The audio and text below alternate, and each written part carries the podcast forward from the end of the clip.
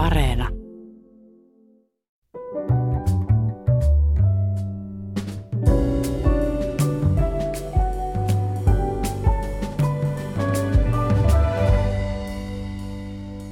Hyvät ihmiset, liebe Menschen und Menschinen. Tänään entinen kotimaani Saksa juhlii jälleen yhdistämistä, joka tapahtui 32 vuotta sitten. Juhlapäivän kunniaksi ja muutenkin keskustellaan tänään täällä Saksan mahdollisista tulevaisuuksista ja vieraani ovat Suomen ulkopoliittisen instituutin tutkija Minna Olander ja poliittisen historian emeritusprofessori Seppo Hentilä. Tervetuloa, guten Morgen ja herzlich willkommen. Vielen Dank. Vielen. Dank. Tänään saan vähän puhua saksaa tässä ohjelmassa, mutta ei liikaa, älkää peljätkö. Seppo, sinä olet hyvin ansioitunut tutkija, kirjoittanut lukuisia, ellei lukemattomia kirjoja Suomen ja Saksan historiasta erikseen ja yhteisestäkin historiasta. Ei ehditä luetella kaikkia loveja, mitä sulla on Koltin kahvassa. Minna Olander on suht uusi Saksan asiantuntija ja sä tulit kuukausi sitten itse Saksasta. Kyllä. Kerro, mitä siellä teit viimeiset kymmenen vuotta. No siellä opiskelin ensin Bonnissa äh, kandidaatin tutkinnon ja sitten Berliinissä maisterin tutkinnon ja sitten olin viimeiset kolme vuotta äh, Saksan yhdellä näistä ulkopoli- ulkopolitiikan tutkimuksen laitoksista, eli Stiftung Wissenschaft und Politikilla Berliinissä äh, töissä. Ja nyt sä olet FIAssa eli Suomen ulkopoliittisessa instituutissa Saksan asiantuntijana. Muun muassa kyllä joo. Tuota, tänään juhlitaan jälleen yhdistymistä vai yhdistämistä, mikä Wiedervereinigung onkin korrektisti suomeksi yhdisty- Yhdistyminen. Yhdistyminen. Ää, miten Saksan yhdistyminen on teidän mielestä sujunut? Onko 32 vuoden jälkeen jo kaikki ohi vai onko se vielä vaiheessa? No kyllähän tässä jotenkin sen edelleen huomaa, että se ehkä se yhdistäminen olisi sitten kuitenkin parempi suomenkielinen sana siinä mielessä, että kyllähän siinä enemmän tapahtui ehkä niin, että tämä entinen Itä-Saksa DDR yhdistettiin entiseen Länsi-Saksaan tai vähän niin kuin absorboitiin, tai Läns- Länsi-Saksa absorboi Itä-Saksan.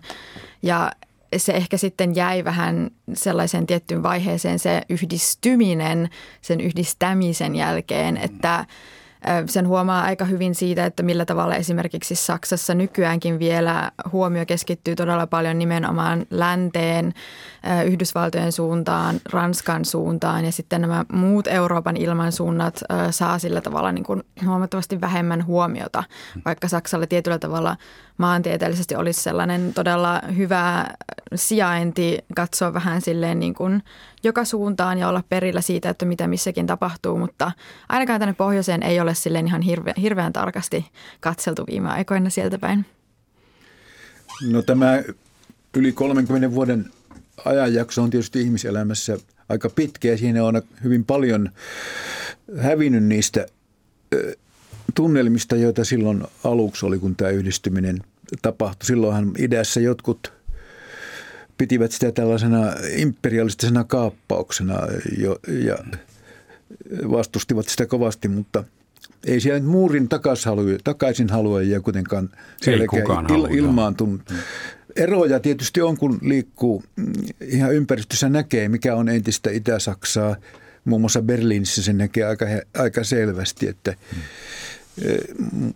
mutta tällaiset niin kuin alueelliset erothan on idässä mm, oikeastaan aina olleet suuria, että kun Berliinistä mennään muutamia kymmeniä kilometriä pohjoiseen, tullaan sinne Mecklenburgin järvialueelle, niin se on niin kuin tulta Suomessa Helsingistä Kainuuseen, että yhtä, yhtä isoja tämmöisiä elintasoeroja siellä on nähtävillä.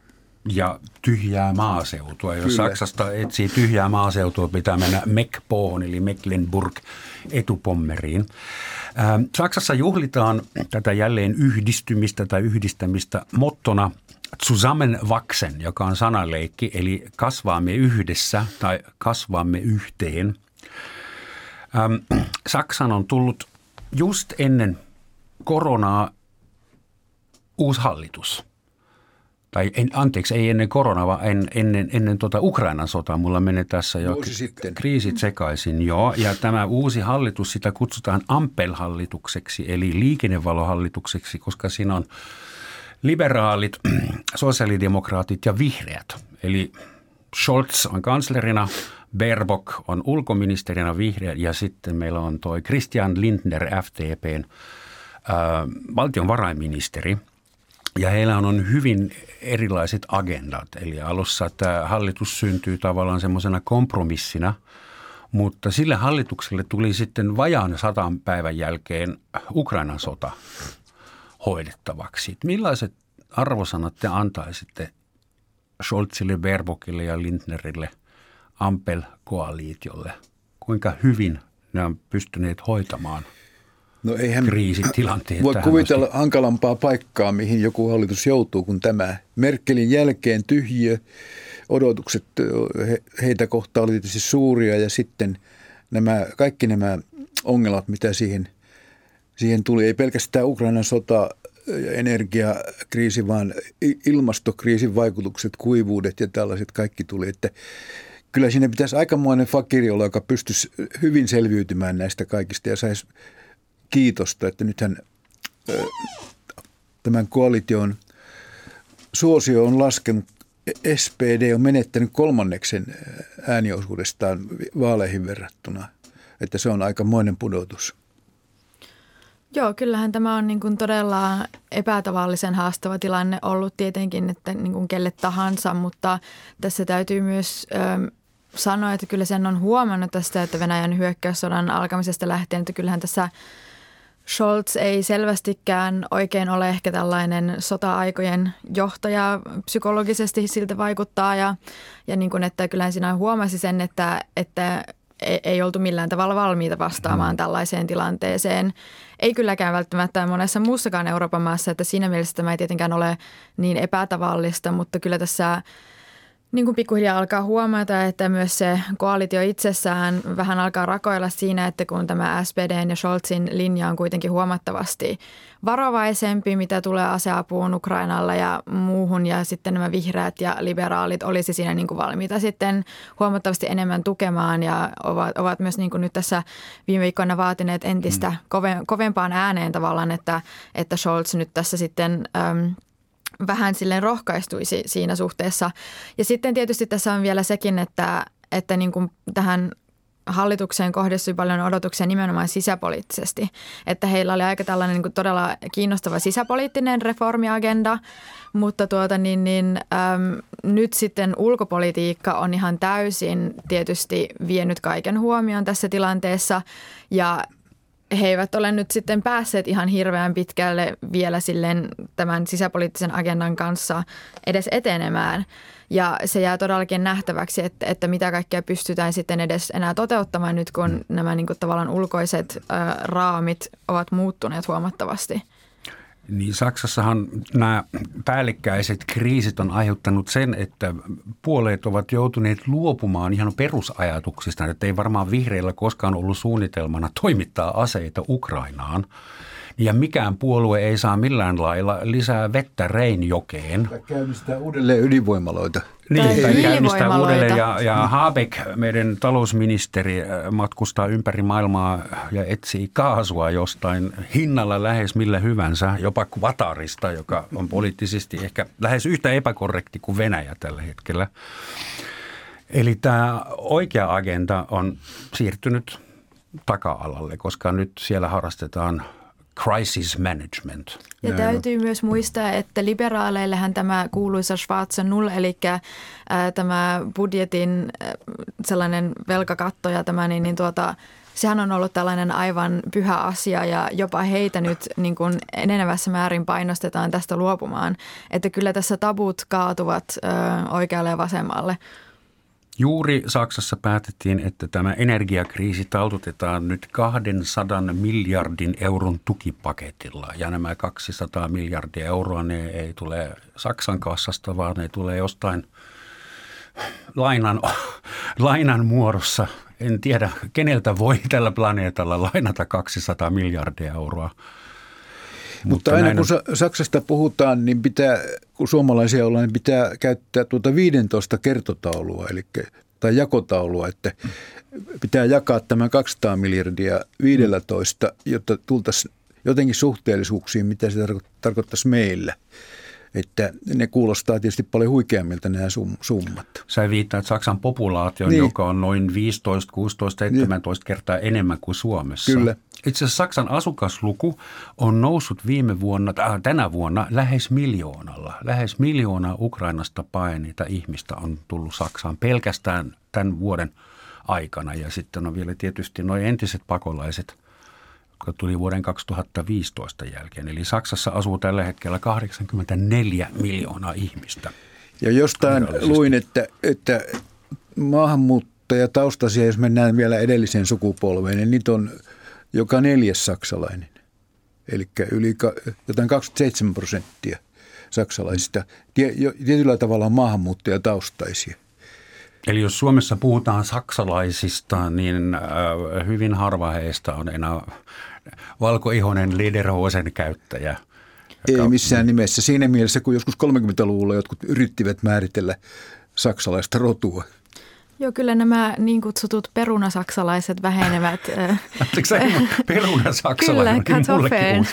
Se kartoffeldeutsch. Joo, kyllä. Eli näin sitten nämä niin kuin jotain muutakin kuin vain saksalaista taustaa omaavathan tälleen ö, enemmän tai vähemmän rakastavasti kuvailevat sitten näitä. näitä Riisi- ja pastasaksalaisia, perunasaksalaisia. Kyllä, perunasaksalaisia, joo. Mistä tässä pitää aloittaa? Jos mietitään inflaatio ja elintason laskeminen. Toi talousministeri Robert Habeck ilmoitti vähän aikaa sitten ihan virallisesti Saksan valtamediassa, meistä kaikista tulee nyt köyhempiä. Ja ainakin mä säpsähdin, kun mä kuulin sen, että, että kukaan Saksan talousministeri ei ole vielä uskaltanut tai joutunut sanomaan semmoista ääneen. Mitä te arvelette, kuinka pahaksi se menee, kuinka köyhäksi Saksa joutuu? No sitä on vaikea sanoa, mutta tässähän on jo pitkäaikaisempi trendi ollut jo silloin, kun minä asuin viimeksi kymmenen vuotta sitten siellä pitempään, niin silloin oli jo näkyvillä tämä tämmöinen niin kuin työssäkäyvän saksalais, osa, osan saksalaisväestöstä köyhtyminen. Palkalla ei tullut enää toimeen, eläkeläisköyhyys ja matalapalkka, siis palvelualojen kaupan kassojen ja tällaisten – palkkataso ei riittänyt. Ja nyt kun tähän tulee vielä päälle se, että jos yhtäkkiä sähkö rupeaa maksamaan viisi kertaa enemmän, niin tulee todellinen romahdus siinä väestönosassa, joka, joka elää pienellä palkalla. Eikä vain sähkön hinta, vaan myös niin kuin lämmin, lämmityksen hinta, lämmön hinta ja mm. sitten ihan niin kuin kun todella monissa kotitalouksissa myös laitetaan ruokaa kaasuhellalla. Että tässä niin kuin tämä kaasukriisi on todella tällainen, menee aika syvälle ytimeen kyllä todellakin. Ja Saksassa tietysti sitten on sekin vielä, että palkkaerot eri alojen välillä on todella suuria. Ja esimerkiksi sen huomaa todella konkreettisesti siinä, että kaikki Saksan niin kuin teollisuuden ja viennin kannalta oleelliset alat on yleensä niin kuin todella hyvin palkattuja, että siellä jo silleen saman tien yliopistolta valmistuessa lähtöpalkat on huomattavan korkeita, saattavat olla huomattavasti korkeampia kuin vaikka Suomessa vastaavalla alalla, esimerkiksi kemian teollisuudessa tai, tai, tai muilla tämmöisillä ää, autoteollisuudessa, niin kuin näillä teollisuuden aloilla, mitkä nimenomaan on niitä tuotteita, mitä Saksa vie. Ja tämähän on nyt sitten todella kiinnostavaa nähdä, että millä tavalla tämä sitten muuttuu, että jos vienti pienenee maailman tästä ehkä jostain tietystä globalisaation takaisinpäin kehityksestä johtuen, että kun nyt sitten Kiinan vienti on ollut tärkeä osa Saksan taloutta ja sitten tämä energian, niin kuin loppuminen, energian tulon loppuminen Venäjältä, kaikki tämä todella iso haaste Saksan nimenomaan vientitaloudelle, mihin se Saksan ää, talouden menestys perustuu. Että, että se on tässä myöskin sitten todella kiinnostava kehitys seurata, että, että kuinka käy tälle vaikka näille, näille palkkaeroille. Se ei ole pelkästään vientiteollisuus, vaan se on myös kotimaiset pienet ja keskikokoiset yritykset. Katsoin eilen haastattelu, että saksalainen leipuri, perheyritys, joutuu laittamaan lafkan kiinni, koska hänellä Kyllä. ei ole enää varaa maksaa siitä energiasta, mitä leivän tekemiseen menee. Ja hän ei pysty korvaamaan sitä energiaa millään toisellakaan. Eli Saksassa on jo alkanut aika iso konkurssiaalto, mutta se ei vielä koske isoja firmoja, vientialan firmoja, vaan se koskee nimenomaan niin kuin kotimarkkinoilla toimivia pieniä ja keskikokoisia yrityksiä. Joo, tätä Saksan talouden selkärankaa, kuten sitä sanotaan. Niin. Niin että joo. Siellähän aika iso osa energiasta teollisuudessa ja pienemmässäkin tuotannossa tulee kaasusta. Hmm varmaan leipomukin käyttää kaasua aika, mm. aika paljon siihen, jolloin tämä tietysti leikkaa valtavan loven tämä kaasun tulon loppuminen näihin, niille aloille, joissa kaasu on hyvin tärkeä energianlähde. Ei ainoastaan kotitalouksille, vaan myös tuotannolle. Mm. No siis kotona paleleminen on yksi asia, mutta työttömäksi joutuminen, koska firma on jos, mennyt jos konkurssiin. Kotona ja on työtön samalla, niin se on kaksinkertainen. Se on kaksin, joo, kolminkertainen, koska jonkun pitää vielä maksaa tukiaiset ja työttömyysrahat. Mutta onko, onko syytä olettaa, että Saksa menettää statuksensa Euroopan moottorina tai pelastajana tai mikä powerhouse? Kyllähän Saksa ainakin tulee niin kuin kohtaamaan aivan uudenlaisia haasteita tässä. Osittain tässä on kyllä toisaalta aika paljon omaa vikaa mukana, että ei voi, ei voi syyttää vain ulkoisia tekijöitä tästä, koska kyllähän yksi asia nimenomaan myös, miksi nämä kolme puoluetta nyt vihdoin pääsivät sitten valtaan erittäin pitkän CDUn Merkelin kauden jälkeen, oli se, että nyt sitten alkoi silleen seljetä kansalaisille, että kyllähän tässä nyt on aika monia asioita – jätetty huomiota, ei ole investoitu tarpeeksi nimenomaan tulevaisuuteen, ei ole investoitu koulutukseen, ei infrastruktuuriin, ei nimenomaan tähän niin kuin energiaa siirtymään, vihreään siirtymään, digitalisaation, todella moniin tällaisiin niin kuin tulevaisuuden kannalta olennaisiin asioihin ja kehityksiin ei investoitu Merkelin aikana – paljon mitään. Ja Saksa on todella paljon jäljessä näissä, näissä asioissa. Ja se, se, se niin kuin havaittiin ja kyllä niin kuin tunnustettiin se siinä. Ja se, se, se, sillä tavalla nämä puolueet pääsevät valtaan ja se oli nimenomaan se agenda, millä he sitten lähtivät tähän hallitukseen, että, että nyt pitää niin kuin oikeasti tässä saada nämä asiat kuntoon. Ja Saksa on todella hidas maa muuttumaan. Ja se tässä on ehkä se kaikista suurin kysymys, että onnistuuko Saksa – niin kuin vastaamaan näihin haasteisiin tarpeeksi nopeasti, hmm. koska nythän tässä nimenomaan ei ole aikaa sellaiselle Saksalle tyypilliselle todella hitaalle byrokraattiselle prosessille, missä jokainen näistä 16 osavaltiosta näpertelee vähän jotain omiaan ja kellään ei ole silleen oikein sellaista hyvää yleiskuvaa, että kuka tekee mitä ja miksi, mm.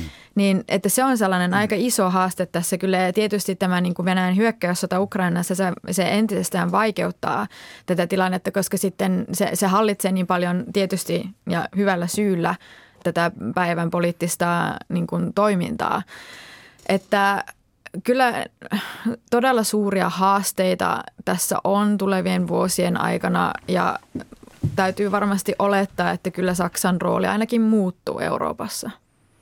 Muuttuu pienemmäksi todennäköisesti. Todennäköisesti kyllä ainakin Saksan vaikutusvalta tässä on jo kärsinyt, että kun on tavallaan niin kuin selvinnyt, että miten suuria tällaisia niin kuin strategisia virheitä Saksa on tehnyt ja kuinka paljon se niin kuin vaikuttaa kaikkiin muihinkin Euroopassa, että nämähän ei ole pelkästään Saksan ongelmia, vaan eurooppalaisia ongelmia. Tietysti EU siinä mukana heikkenee, kun Saksa heikkenee, mutta tietenkin on otettava huomioon se, että vaikka Saksalla menee huonosti, niin mikä on se maa, jolla menisi nyt hyvin siinä naapurustossa? Kaikki, kaikilla, kaikki tavallaan heik, heikkenee, että mm. onko, mikä maa nousee sitten veturiksi Euroopassa, jos Saksa menettää sen minä en... Miksiköhän Sveitsi tulee heti spontaanisti?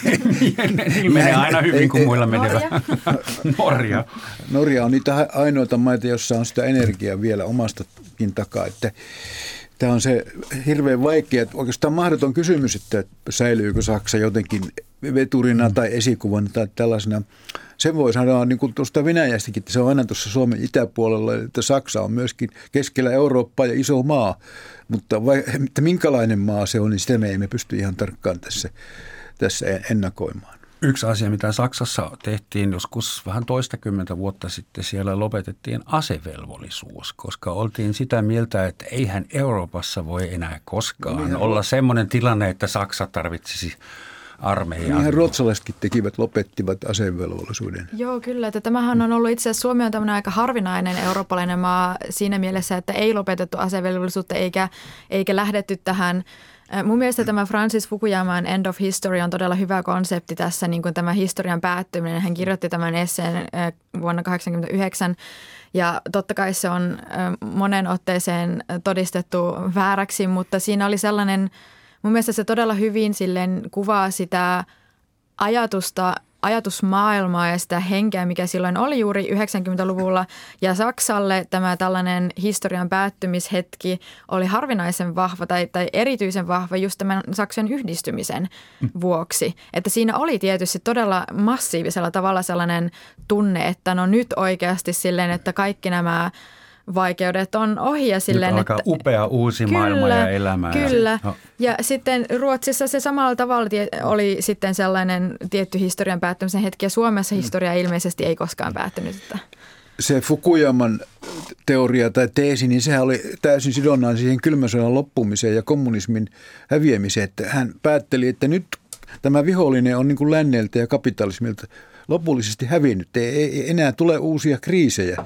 Ei tarvita mitään aseita eikä armeijoita, koska ei tule mitään, kun nämä pääviholliset olivat, olivat kadonneet, Venäjä ja kommunismi.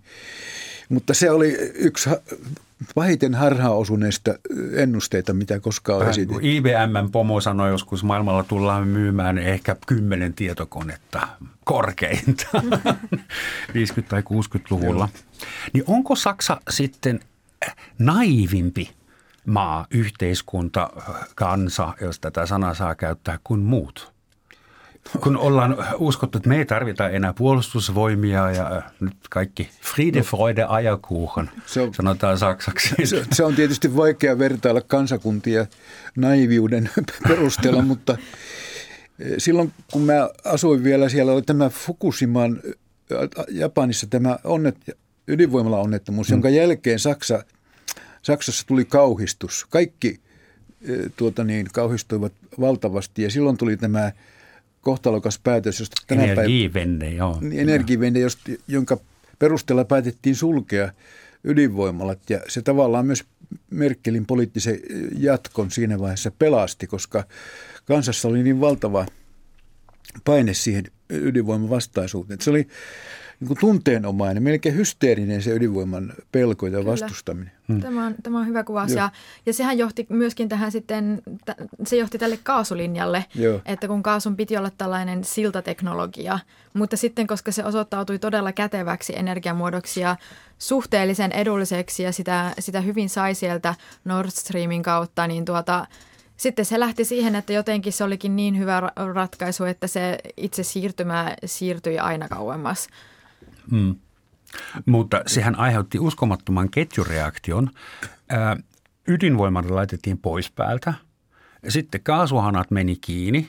Sitten mietittiin, okei, meidän täytyy kompensoida. Meidän pitää polttaa hiiltä, että saadaan mm. sähköä. Mutta niin kuin joessa ei ollut vettä, niin sitä hiiltä ei voitu kuljettaa voimalaitoksiin. Tämähän Eli... tapahtui jo aikaisemmin tämä hi- hiileen paluu. Ydinvoima suljettiin, niin ruvettiin rakentamaan uusia hiilivoimaloita ja ostamaan turvallista ydinvoimaa Puolasta ja Ranskasta, joka on tietysti mm. yksi lysti, onko se ydinvoimala 50 vai 100 kilometrin päässä, jos se mamahtaa. Että se saksalaisten pelko kohdistui vain niihin ydinvoimaloihin, jotka olivat omalla alueella. Että se, siellähän siis ero Suomeen verrattuna on se, että siellähän demarit ovat olleet ydinvoiman vastainen puolue, kun taas meillä – lähes täysin kokonaan ydinvoiman kannalle ja meillä mm. jopa vihreät ovat olleet hallituksessa, joka on antanut lupia ydinvoimalan rakentamiseen. Tiedän, olen joutunut selittämään tätä Saksan medialle, että meillä on vihreä puolue, joka allekirjoittaa olkiluotopapereita. Se oli Nyt tämä, Saksassa se oli tämä, tämä ydinvoimala, jota ei sitten päätetty rakentaa, se Venäjällä, mikä, missä se olikaan tuolla? Jossa, Fennovoima, Hanhikivi. Niin, mm-hmm. Hanhikivi, juu. Niin. niin siinähän vihreät oli sitä puoltamassa. No helppo he meidän... lähti hallituksesta silloin itse Lähtikö ne? Joo, no ehkä ne, se oli heidän kunniakseen niin. sitten. Oliko se Sixpack-hallitus, joka sitten pikkuhiljaa... Taisi olla juuri se, joo. se oli silloin 2014. Joo. Tuota, helppo meidän on täällä nauraa Saksan epäloogiselle politiikalle ja, ja kriisien hallinnalle, jossa niin kuin Energiewende nimissä rakennetaan ensityökseen hiilivoimala, vaikka se on täysin päinvastainen ajatus kuin mitä piti tehdä. Mutta itse Saksassa asuvat ihmiset, jos puhutaan hetken Saksan yhteiskunnasta, sen koherenssista, sen harmoniasta, niin että koskaan ei Saksassa ihmiset luottaneet niin vähän omaan hallitukseen ja sen politiikkaan kuin nyt. Mun tuli mieleen, että me ollaan seurattu, miten USAssa äh, oikeisto, tai siis en tiedä miksi sitä porukkaa pitäisi kutsua, mutta kun porukka valtas parlamenttitalon Washingtonissa, niin ennen kuin se tapahtui siellä Washingtonissa, sehän tapahtui Berliinissä. Saksassa Querdenker, Reichsbürger ja yksinhuoltaja äidit ja ekoterroristit Siis semmoinen täysin epämääräinen heterogeninen ryhmä yritti vallata Reichstag rakennuksen. He eivät pääseet sisälle, koska meillä Saksassa poliisi siellä kuitenkin seisoi rappujen yläpuolella ja sanoi, että nyt ei, tähän asti eikä pidemmälle. Mutta näin olisi hyvin voinut käydä Saksassakin, niin kuin kävi USAssa. Että miten te näette, että kuinka, kuinka kaukana ollaan pisteestä, jolloin Saksassa on taas kunnon katutappeluita. Mielenosoituksia siellä on joka päivä jostain syystä. No kyllähän tässä on viime aikoina aika paljon nähty sellaista todella syvääkin turhautumista just ö, hallituksen toimintaan. Öm, se tietysti riippuu vähän, että keltä kysyy, että mihin liittyen, että, että joku saattaa olla sitä mieltä, että Scholzin ja hallituksen pitäisi tukea Ukrainaa enemmän ja toiset on sitä mieltä, että, että nämä energian hinnat ei käy laatuun ja, ja näin poispäin, että, että siinä mielessä siitä ei ehkä ole sellaista niin kuin – konsensusta myöskään, että, että mikä tässä nyt on kaikissa suurin ongelma, mutta onhan se aina, että jos, jos se alkaa lähteä sellaiselle linjalle, että ihmiset on sitä mieltä, että tämä ei ole minun kansleri ja että, että tämä ei ole, että, niin kuin, että minä en valinnut tai en äänestänyt näitä, näitä tätä hallitusta ja sitten, että siitä sitten lähtee sellainen tietty polarisaation ehkä kiihtyminen vielä, että kun kyllähän demokratiassa totta kai silleen hallituksissa yleensä on aina myös puolueita, joita, joita nyt ei joka ikinen ihminen henkilökohtaisesti juuri sinne halunnut tai äänestänyt ja että siihen liittyy sellainen tietty toleranssi, että no nyt tällä kertaa ovat nämä puolueet vallassa, ketä itse en äänestänyt, mutta ensi kerralla sitten on taas mahdollisuus äänestää toisin. Ja jos se sitten lähtee aina enemmän sille linjalle, että, että, että ei, ei jotenkin ollenkaan enää identifioi itseään sen hallituksen kanssa ja on sitä mieltä, että tämä ei niin jotenkin nyt mitenkään liity minuun, koska en äänestänyt näitä, niin kyllähän se on aika, aika sellainen huolestuttava kehitys tietysti. Että kyllä tässä kaikenlaisia jakolinjoja on Saksan yhteiskunnassa ja se kohesio ehkä on, on kyllä nyt niin kuin koronan aikanakin äm, heikentynyt. Joo. Tässä on kuitenkin muistettava se, että nämä Kverdenker, vai mikä se on, se, poikit, poikittelojen ajattelijat, niin ne on tällaisia, ne on tällaisia yhtäkkiä nousevia, mutta ei ne organisoidu puolueeksi, eikä ne poliittista järjestelmää pysty varmaankaan valtaamaan. Että ne saattaa aiheuttaa levottomuutta, mutta ne voivat olla myös ohi, ohimeneviä. Mikä se oli tämä Mihail Balveek vai Belveek, joka Stuttgartilainen yrittäjä, joka sai valtavan suosion näillä äh, Kverdenker. Hän keksi sen Kverdenker-sanan. Joo, kyllä. Ja tuota, niin, mutta hänelle hän kävi sitten huonosti. Hänet äh, tuomittiin rahanpesusta ja laittomasta rahankeruusta, keräämisestä ja, ja tuota niin, ties mistä, että hän katosi tällä tavalla näyttämältä. Että mä pikkusen olisi varovainen uskomaan siihen, että näistä muodostuu jotain poliittisia liikkeitä. Toisin kuin 30-luvulla mm. eräästä Kverdenken liikkeestä muodostui Joo. liike, joka, joka, mutta ei nämä ole sillä tavalla vaarallisia ehkä kuin. Joo, kyllä. Että Saksassahan perustuslaissa nimenomaan silloin toisen maailmansodan jälkeen tässä näiden, jota siis saksalaiset eivät itse kirjoittaneet silloin mutta niin, niin siinähän nimenomaan tällaiset asiat otettiin huomioon, että siitä tehtiin mahdollisimman hankalaa, että varsinkin sitten oikealta pääsisi sillä tavalla sen poliittisen niin kuin systeemin kaappaamaan uudestaan, että, että ne perustuslailliset niin kuin esteet on kyllä aika korkeita, että, että siinä ainakin kestäisi aika kauan. Sen huomaa myös tästä, että tämä AFD, Alternative for Deutschland, tämä äh, oikeisto puolue ei myöskään niin kuin hirveän, hirveän hyvin ole varsinkaan sitten sillä niin kuin liittovaltion ähm, niin kuin osalta päässyt sille, että, että ne on joissain, joissain tällaisissa osavaltioparlamenteissa, tai, tai että kannatus saattaa olla niin kuin osavaltioissa, mutta liittovaltion tasolla he eivät ole sillä tavalla päässeet kovin pitkälle vielä. Siellä on tämä 5 prosentin äänikynnys, joka hmm. estää ihan pieniä ryhmiä tulemasta niin kuin vallankäyttäjiksi. Niin, meillä ei ole, niin kuin Suomessa aina on muut 0, jotain prosenttia. Niitä. No Saksan vaaleissakin on muut, mutta ne eivät saa. Mutta ne eivät istu parlamentissa. Nyt no. tämä linkkepuolue, muuten mä katsoin tuossa, niin tämä vasemmistopuolue, sehän heiluu nyt kannatuksessa alle 5 prosentin. Oli, eilen tuli just kannatusmittaus, se on 4,9, että jos olisi vaalit, se tipahtaisi. Että, Poliittinen analyytikko sanoi Saksan tv että se mitä Saksa tällä hetkellä kaipaa on selkeä linja, että jonkun pitäisi vetää jotain selkeitä linjaa. Nykyinen hallitus on niin busy tämän kriisin kanssa tai näiden kriisien kanssa, mutta mä annan esimerkin. Kaksi päivää sitten, ensimmäinen päivä lokakuuta Saksassa astui voimaan tämä uusi äh, koronalainsäädäntö. Mm. Ja se on niinkin hullu, että esimerkiksi Saksan lennoilla, lentokoneissa ei ole maskipakko – paitsi sisäisillä lennoilla vissiin. Jos se laskee ja nousee Saksassa, niin sitten pitää käyttää maskia. Ja sitten kaukojunissa on maskipakko, mutta paikallisjunissa ei ole maskipakko. Ja sitten koulujen ja yliopistojen maskipakosta päättää kukin osavaltio itse, joita on 16.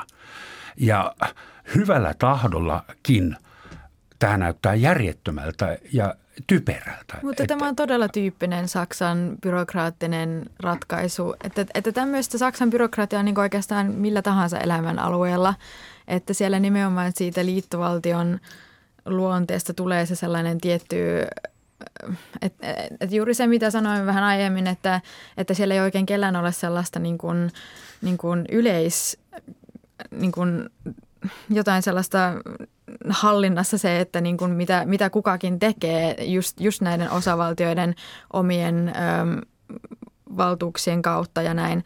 Että se, se tekee nimenomaan myös Saksasta niin hitaamman muuttoa, koska se on todella haastavaa sillä tavalla tehdä se semmoisella koherentilla tavalla silleen, mm. että, että se jotenkin etenisi kaikkialla samaan tahtiin ja että, ja että yhdellä tai, tai silleen edes jollain yhdellä taholla olisi joku sellainen niin kuin yleiskuva siitä.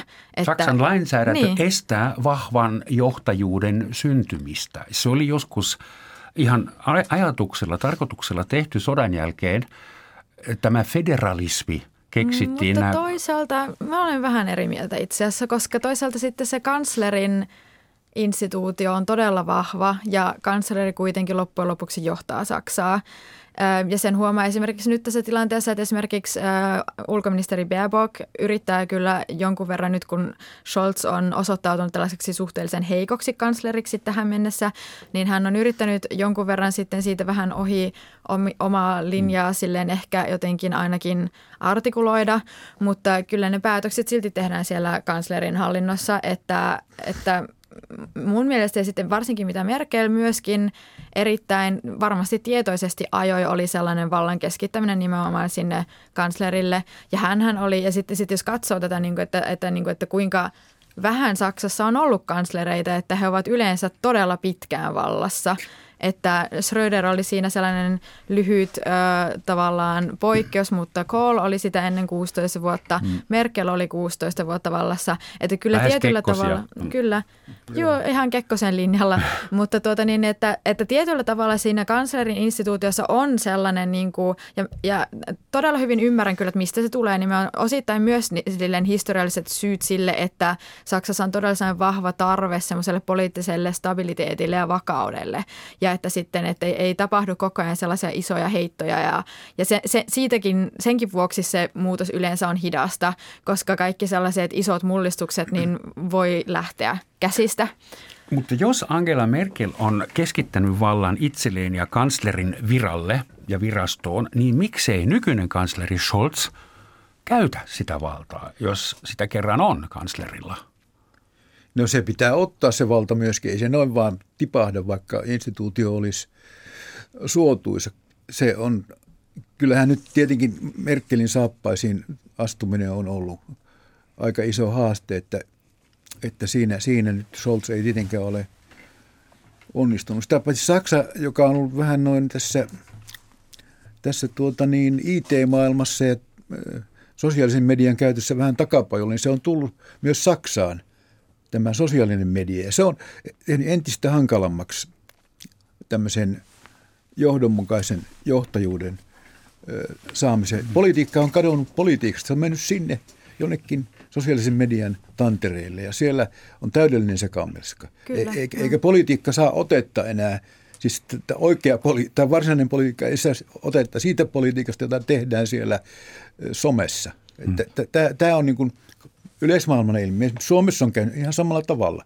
Ei meilläkään ole politiikkaa politiikassa, vaan se on... Mutta Suomessa sentään hallitus jossain vaiheessa tajuaa, mitä kansa haluaa ja toteuttaa sen sitten. Esimerkiksi hakee NATO-jäsenyyden ja sen sellaista. Mutta Saksassa ilmeisesti kansa on jossain muualla sosiaalisessa mediassa kuin hallitus. Joo, ja kyllä siis tämä on itse asiassa todella kiinnostava alue tämä sosiaalinen media Saksassa, koska Twitter on suhteellisen uusi ilmiö esimerkiksi Saksassa, ja Scholz on Saksan ensimmäinen Twitter-kansleri, ja tämä hänen Twitter-menestyksessä on ollut, sanottaisiko, että erittäin vaihtelevaa, että siinä kyllä niin kuin poliittisessa kommunikaatiossa on huomattavasti vielä hänen, hänen tiimillään tuota, sanotaanko, että – on vielä matkaa silleen optimoimiseen, mm. että huomaa todella usein sen, että vaikka jotain twiitattaisiin saksaksi, niin eihän se pysy siellä niin kuin saksalaisella yleisöllä, vaan totta kai ihmiset osaa saksaa tai on automaattinen käännös. Mm. Ja, ja että siellä huomaa, että monesti ei ymmärretä sitä, että mi- miten nopeasti se sitten lähtee jonnekin ihan muille urille silleen, jos sattuu jotakin vähän epäonnistuneesti muotoilemaan. Ja sitten toisaalta, siis tämähän oli niin kuin yksi mun mielestä Merkelin ähm, ikonisimmista lauseista tämä Internet is für all, uns alle Neuland, eli äh, internet on meille kaikille uutta maata, ja tästä ei ole ihan hirveän kauaa, kun hän tämän sanoi. Ähm, ja, ja tämä kuvaa todella hyvin sitä, että missä Saksa on digitalisaation suhteen. Saksa on digitaalinen autiomaa ja sillä Kyllä. on laajoja alueita, maantieteellisiä alueita, jo, jossa ei ole edes kännykkäverkko. Joo, että siellä näitä, näitä niin kuin tavallaan näitä funkloh, näitä on siellä mm. ja täällä, että tällaisia tavallaan reikiä siinä aukkoja tässä verkossa. Ja, ja nyt voisi todellakin sanoa, että esimerkiksi Twitteristä on tullut tämmöinen todella tärkeä poliittisen kommunikaation media, niin se on selvästikin kuitenkin Saksan hallinnolle edelleen tällaista uutta maata, että, että näin täytyy sanoa. Sitten ehkä, jos voin tähän vielä lisätä niin kuin Merkel ja Scholz ja missä määrin Scholz on onnistunut täyttämään Merkelin saappaat ja missä määrin ei. Ja mä olisin itse asiassa er, tässäkin eri mieltä siinä mielessä, että, että Scholzhan valittiin kansleriksi nimenomaan sen takia, että hän lupasi jatkaa tällä Merkelin linjalla – että Saksassa on ihan tällainen verbi tehty tästä Merkeln, joka tarkoittaa Merkel, niin kuin merkelöidä, ää, mikä tarkoittaa enimmäkseen... Odotetaan loppuun asti. Niin, että odotetaan, että joskus se ongelma ratkaisi itsestään. Ja, ja tietyllä tavalla Scholz on jopa merkeliläisempi kuin Merkel itse. Ja valitettavasti tämä ei ollenkaan toimi tässä tämänhetkisessä tilanteessa, että mm. nyt nämä ongelmat on niin akuutteja, että tässä ei voi vain niin kuin odottaa ja toivoa parasta, vaan tässä tarvitaan nyt äh, todella silleen – vahvaa niin kuin aktiivista politiikkaa ja siihen hänellä ei selvästikään ole ollut niin kuin aineksia ollenkaan mielessä, että miten sellaista toteutetaan. Ja, ja tietyllä tavalla Scholz on ollut juuri sellainen kansleri kuin mitä hän lupasi olla ja minkä perusteella hänet valittiin tai, tai minkä perusteella häntä äänestettiin. Että ongelma vain hänelle on ollut, että se ei nyt yhtään tässä muuttuneessa poliittisessa tilanteessa ole toiminut. Ja sitten tässä on vielä sekin, mikä täytyy sanoa Merkelistä, että kun todella monet näistä ongelmista, mitkä ovat nyt räjähtäneet käsiin tänä vuonna, niin on Merkelin perintöä Merkelin aiheuttamia mm. tietyllä Esimerkiksi tavalla. täydellinen riippuvuus Venäjän energiasta ja kaasusta. Muun muassa, mutta kaikki nämä muutkin, mistä puhuttiin, digitaalinen autiomaa, infrastruktuuri todella huonolla tasolla ja, ja kaikkihan tämä on niin kuin 16 vuoden jälkeen Merkeliä, niin tässä ollaan. No Et, Merkel on sentään ottanut useita miljoonia pakolaisia Saksaan ja sanonut wir schaffen das, niin mm. ehkä se digitalisaatio on sitten jäänyt vähän taka Historiapolitiikan asiantuntijana, jona itseäni pidän, niin mä oon vähän kritisoinut tätä ajatusta, että niin Merkeliä kuin myös täällä Suomessa pitäisi edellisten sukupolvien poliitikkoja syyttää, että me, syyttää siitä, että me olemme hankkineet Venäjältä halpaa energiaa. Jos silloin olisi 20 vuotta sitten Merkel sanonut, että ostetaanpa sitä tuolta Saudi-Arabiasta tai jostain muualta, ei ostakaan Venäjältä, ostetaan sitä puolta kalliimmalla jostain muualta, niin mitä olisivat sanoneet saksalaiset silloin? Eli niin.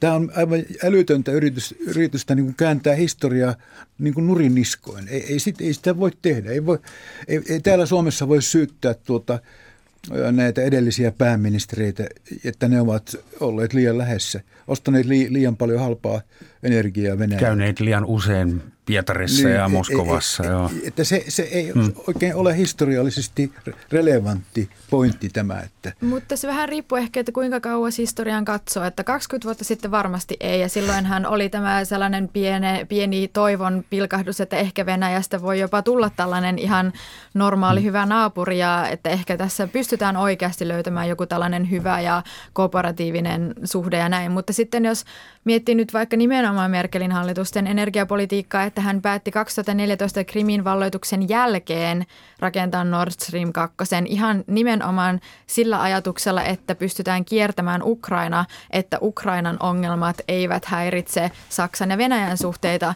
niin kyllä minusta siinä sitä voi kyllä aivan, aivan hyvin ja oikeutetusti kritisoida, että kyllähän tässä nyt niin kuin ei, ei riskinhallintaa hirveästi niin kuin mietitty. No sille politiikalle keksittiin silloin hieno otsikko, sanottiin Wandel durch Handel, eli muutos kaupankäynnin kautta. Ja oltiin sitä mieltä, että kunhan käydään paljon kauppaa Venäjän kanssa, niin Venäjä demokratisoituu ja länsimaalaistuu ja rentoutuu niin kuin meidän arvomaailman mukaisesti. Tällähän on, on siis kansainvälisen politiikan teoriassa käsi, termikin, se on keskinen riippuvuus. Mm. Ja minäkin vuosikymmeniä uskoin siihen, että kuta enemmän länsi ja Venäjä kytkeytyy toisiinsa. Muun muassa se, Venäjälle oli, oli tuota, niin oleellista tämä halvan energian myynti. Sen ainoat tulot melkein tuli näistä mm. raaka-aineista. Niin minäkin kuvittelin aina viime vuoteen asti, että, että tämä keskinäinen riippuvuus estää sen, ettei Venäjällä ole mitään tarvetta niin kuin tuhota tätä riippuvuutta. Mutta nyt se osoittautuu, minä myönnän syntini ja Mm. Ehkä niitä saa anteeksi. Mutta... No Seppo, sinä et ollut ainoa, joka, jopa Fukushima. Mutta tämä keskinäinen riippuvuus on nyt täydellisesti haudattu tässä näinä kuukausina että semmoista ei enää, semmoiseen ei enää pidä luottaa. Kyllä ja Saksan kontekstissa on toisaalta tämä Wandel durch Handel, äh, tällä on vielä pitemmät juuret, koska tämä oli tavallaan sellainen vähän niin kuin uuden aikaisempi versio tästä kylmän sodan Wandel durch Annäherung hmm. konseptista, joka on niin kuin muutos äh, lähentymisen kautta. Se oli Willy Brandtin ajan. Kyllä, hmm. Ostpolitik, äh, joka nyt sitten toisaalta nimenomaan sitten SD, SPD on siellä Saksassa joutunut nimenomaan, tai että tämä Ostpolitik nyt sitten ja tämä perinne, joka on todella tärkeä ja iso osa tätä niin kuin Saksan sosiaalidemokraattien tällaista poliittista DNAta, niin se on nyt sitten toisaalta joutunut myös sinne niin kuin suurennuslasin alla ja pahasti parjatuksia ollaan tultu siihen tulokseen, että tämä on ollut äh, täysin väärin äh, ja, ja tietysti Tietysti sekin on nimenomaan historiatonta sanoa, että kyllähän se silloin, silloin 70-80-luvulla toimi. Mm. Ja eihän sitä nyt voi sitten sanoa, että, että se olisi silloin ollut väärin. Mutta totta kai siinä sitten, että se on tavallaan se tämän Wandeldwish Handelin äh, käsitteen sellainen poliittinen edelläkävijä. Ja, ja siitä on muodostunut tällaisia niin kuin, tiettyjä polkuja – mitenköhän suomeksi sanotaan, path dependency, enpäs tiedä, mutta tällaisia, niin kuin mitä on, mistä on todella vaikea sitten poiketa, että kun ollaan lähdetty tämmöiselle tietylle mm. tielle, joka sitten niin kuin johtaa mm. eteenpäin. Että et, et, et kyllähän tässä niin kuin tämä historia on aika pitkä, että miten Saksa loppujen lopuksi päätyi nimenomaan tällaiseen tilanteeseen Venäjän suhteen. Meidän täytyy puhua vielä Natosta. Väliin tulo, että ehditään vielä, koska olen Suomen saksalaisena huomannut, että Suomessa ihaillaan Saksaa jotenkin lähes lähtökohtaisesti. Kaikkea se saksalainen keksiikin ja niin edespäin. Tuntematta Saksaa riittävästi. Tuntematta. Saksaa riittävästi ollaan sitä mieltä, että kyllä saksalaiset sitten, ne tulee auttamaan meitä. Aikanaan ihailtiin jopa DDR sen takia, kun se oli saksalainen. Niin, koska Suomessa ei vielä tiedetty, kumpi Saksa voittaa tämän skaban, niin ylläpidettiin yhtä hyvät suhteet kummankin Saksan kanssa kokoomuslainen sanoo Suomessa, että kyllä se saksalainen on niin viisas, että se saa kommunismikin toimimaan.